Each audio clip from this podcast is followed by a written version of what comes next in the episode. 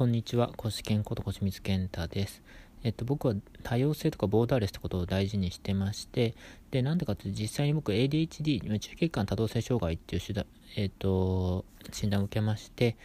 で、その経験からですね、社会に馴染めないような人とかが、まあ、なんでいるんだろうみたいなことを疑問に思いまして、そこからそういう人たちが、えー、幸せになれるように、えー、お手伝いする、まあ、居場所づくりとかのお手伝いをしています。で、今日はそんな経験からですね、えー、っと、まあ、ADHD の人たちとかっていうのは、普通の人とは違うんでなかなか社会に馴染めないっていうことが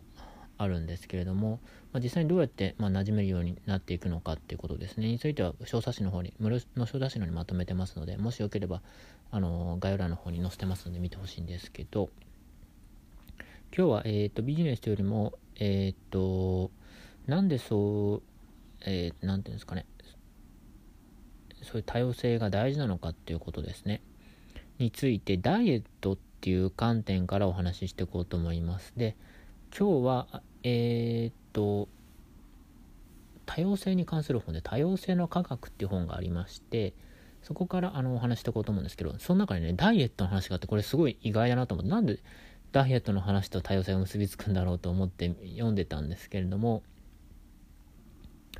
あのですね、えっ、ー、と、これの第6章の中に、平均値の落とし穴って話があるんです。これ非常に面白くてですね、あのー、よく、例えばパンとかだったら、なんか、白いパンよりも茶色いパンがいいんじゃないかな。なんか GI 値が低いんですか僕すみません。ダイエットの専門家じゃないんであれなんですけど、なんかいいみたいなことをよく聞くと思うんですけれども、あのー、なんかすごいデータに詳しい専門家の人がいろいろ調べたんです。で、そうするとなんか、論文とかを見てみると、確かにデータはあるんだけども、それなんか食品会社のなんかサスポンサー入ってたりとか、そのデータで調べるためのその募集団っていうんですけど、まあ、その数が少ないみたいなことが書いてあるんですよね。で、ここで面白いのがですね、あの、ある、で、それで茶色いパンと白いパンでこう食べさせてみて、なんかこう比較実験していくんですけど、なんと被験者の中では、茶色いパンの方では、ああ、そうか、茶色パンの方で、まあその血糖値がなんか上がってするとダイエットに関係するんですかね。ちょっとちょっとわかんないですけど。なんで、茶色いパンでは血糖値が、まあ、安定して白いパンが不安定だったみたいな。まあ、太り白いパンが太りやすいってことだと思うんですけど、面白いのが全く逆の反応を示した人もいるってことなんです。また、もしくは2種類のパンで反応がほぼ変わらなかった人もいれば、劇的な差が出た人もいるっていうことなんですよね。つまり一つのパンに対応す対する反応も人によっても細かく違いますよってことなんですよね。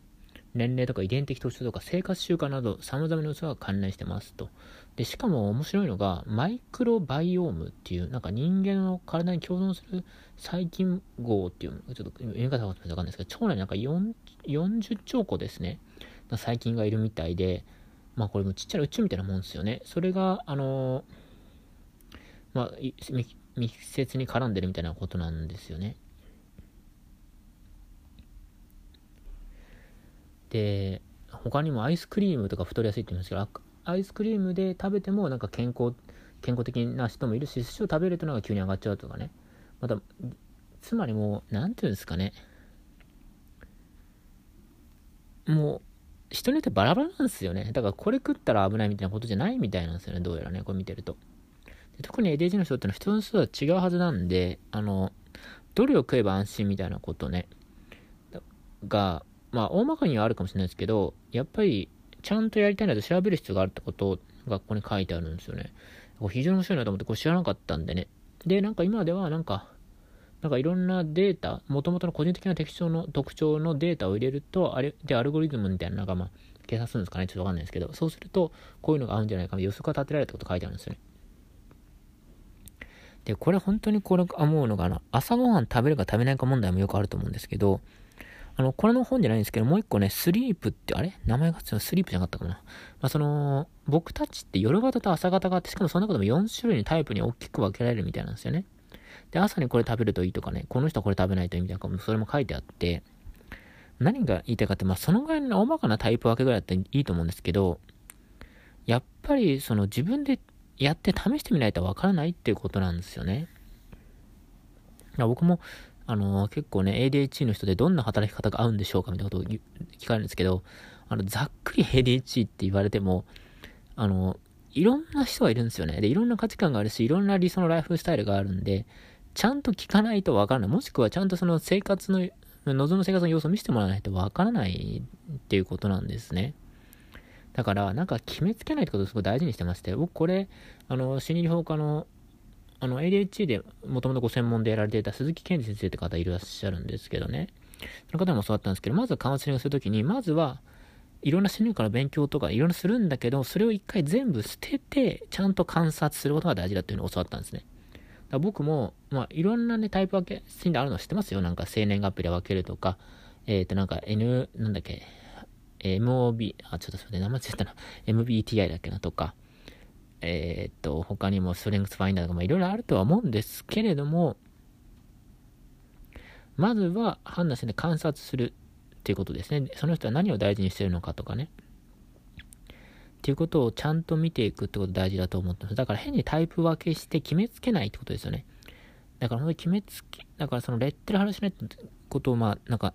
もともと大事にしてまして、まあそれはね、僕自身が、あの、やっぱ男なんだけ僕男性だと声でわかると思うんですけど、男性なんですけども、男性らしくないんですよね。スポーツも苦手だったし、野球とかサッカーとかね、ボール来るだけで怖いみたいなね。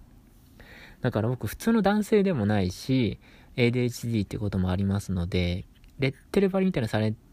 男だからこうなりなさいみたいなことがね、やっぱりできなかった部類の方なんで、で、それで今ジャズピアノが好きなんですけれども、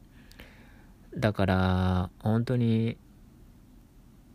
男性とか男、男女っていうだけで決められないっていうことをね、